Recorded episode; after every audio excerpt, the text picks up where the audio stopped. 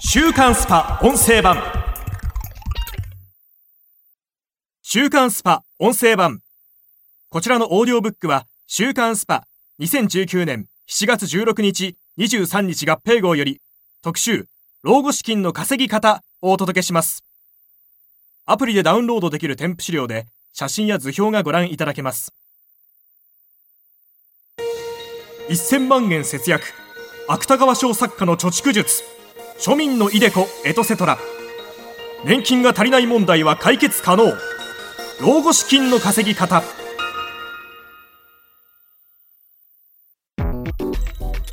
30、40代のほとんどが老後資金問題に直面する。6月上旬に発表されてからというもの未だ大論争を巻き起こしている老後資金2000万円問題。人生100年時代に暗い影を落とし国民の多くに不安を抱かせた金融庁の報告書だがメディアのミスリードも多い明治大学准教授の飯田康之氏はこう指摘する普段の報告書には2000万円ないと生きていけないとはどこにも書かれていません。あくまでも高齢無職世帯は平均すると月約21万円の収入、約26万円の支出があるというだけ。その差額に5万円不足という意味はない。金融庁は、イデコや積立 NISA の普及拡大を目指したかったはずが、数字が一人歩きしてしまったというのが現状です。また、報告書が提示した総務省の家計調査はあくまでも平均であり、そこには当然、資産家の高齢無職世帯も含まれ、平均値を引き上げている。作家の立花玲氏は、高齢者の金融資産保有率を引き合いに、報告書の意義をこう分析する。今回の報告書が参照したものとは別の金融広報中央委員会の家計調査では、高齢世帯の3割が金融資産を保有していないことが明らかになっています。その一方で、2000万円以上という多額の金融資産を保有している層も3割存在していて、高齢者の資産状況は完全に二極化している。金融庁はこうした現状に鑑み、現役世代には今から投資によって資産運用をし、計画的な取り崩しによる節約、貯蓄をしましょうと呼びかけたかったのでしょう。その意味では全く間違っていないし、正論だと思います。ロスジェネ世代こそ老後資産を形成しなければならない。ロスジェネと言われる現役世代を取り巻く給与事情も厳しい。アプリでダウンロードできる表、ロスジェネ世代は月収でも割を食っているにあるように、大学、大学院卒の給与額の変化も他の現役世代がプラスになっているところ、ロスジェネ世代は月2万円程度下がっている。政府は人生再設計第一世代として、ロスジェネ救済策を講じるとは言うものの、その恩恵に預かれるかどうかは不透明だ。貯蓄に関する統計を見ても、老後2000万円には程遠い現実がある。SMBC フィナンシャルグループの調査では、貯金ゼロから100万円以下が6割を占めるのが現状。前出の言い出しもこうした状況を嘆く。学卒時の景況が障害所得に大きく影響するのは国際的にも常識で日本独自のものではありません。ただ、残念ながら断続的に20年もの間、雇用市場が悪化し続けたのは日本だけなのです。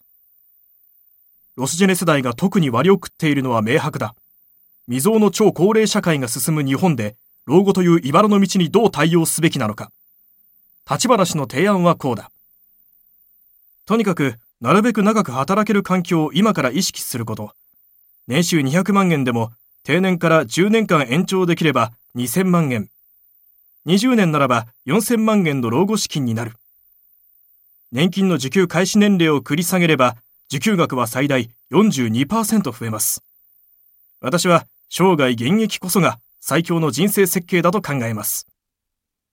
また、言い出しからは各自年金定期便をちゃんと読んでほしいという前提のもと、以下のアドバイスをもらった。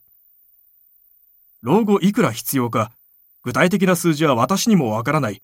私だって知りたいくらいです。身近に感じられるモデルとして、ご両親のことを考えてみると良いかもしれません。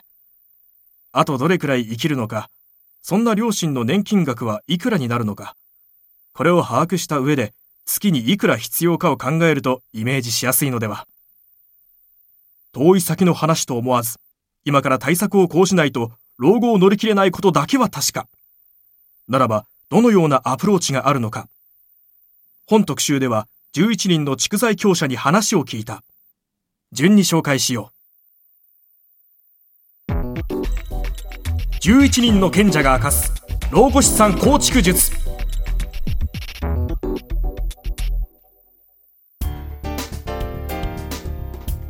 K1 王者がついに編み出した最強の投資マインドとは？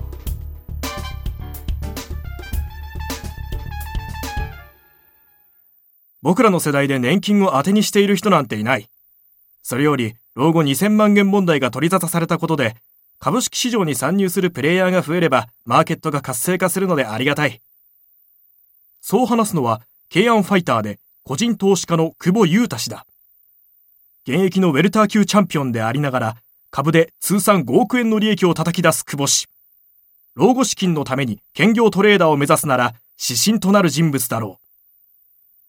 毎朝5時半に起きて、ニューヨークの株価をチェックしてからランニングに。8時頃から気配値を見たり、調べ物をしながら会場に備えます。ツイッターで盛り上がっているネタがあったらデイトレする日もありますが、今は材料株を中心に、地合に影響されないような銘柄をスイングトレードしているので、一日中モニターとにらめっこということはほとんどない。サラリーマンの方でも通勤時間を有効に使えば同じことはできると思います。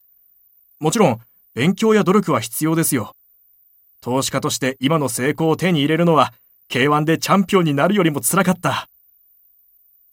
これから投資家を目指す人へ、高覚悟を求める久保氏。だが、一方ではこんなアドバイスも。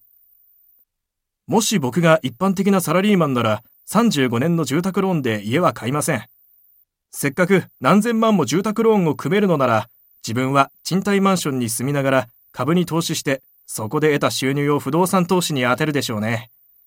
不動産投資で得る収益が実質自分の居住する賃貸マンションの家賃を補う形を作れるように仕上げていく。これだけでも20年で2000万円作るのは難しくないと思っています。格闘技同様、攻めながらも隙を見せないことが肝要だ。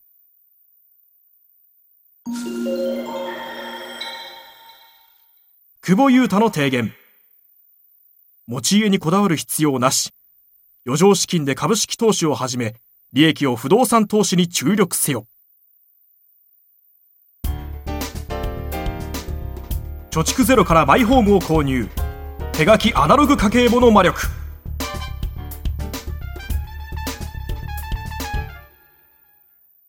デジタル全盛の中、手書きの家計簿がにわかに注目を集めている。それが、ズンの家計簿だ。考案者は島根県在住、公務員の夫と3人の子供と暮らす専業主婦のズン氏。家計簿をつけてから生活費は15万円から10万円に3分の2になりました。昨年には念願のマイホームも購入したんです。と話す。結婚を機に家計を任されるようになったものの、毎月赤字続きで貯蓄ゼロ。さすがにまずいと思って家計簿をつけ始めたのがそもそもの始まりでした。2015年に自作の家計簿を SNS に投稿すると話題に。やがて出版社の目に留まり、著書は累計30万部のベストセラーとなった。ズンの家計簿では勘定項目の仕分けをせず、野菜一つまでその日に買ったものをひたすら書き出すのが特徴だ。手を使って書き出すことでいかに無駄な出費をしているか可視化できるようになりました。無駄を見つけて罪悪感を覚えたら閉めたもの。月の予算枠を決めて自分が納得したもの、本当に欲しいものは惜しまず買うので、1円単位の節約のような我慢や苦しさはありません。家計簿をつけることで暮らしにも工夫が生まれたという。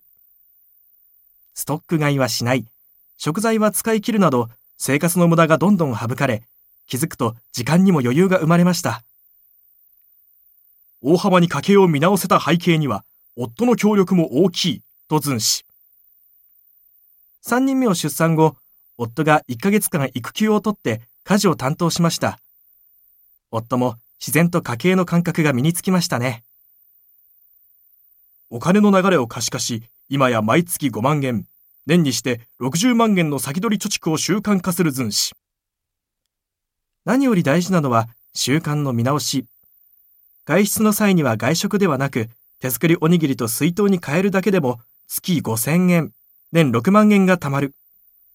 老後資金2000万円と聞くと大金ですが、毎日の小さな習慣の見直しこそが一番の貯める近道だと思います。千里の道も一歩から。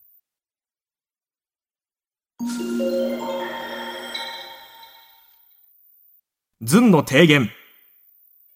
手書きの家計簿でお金の流れを可視化。楽しい節約を心がける。週刊スパ音声版。こちらの配信のフルバージョンは、audiobook.jp の聞き放題プランで配信中です。ポッドキャストの詳細欄にある URL からご登録いただければ、初月無料でお聞きいただけます。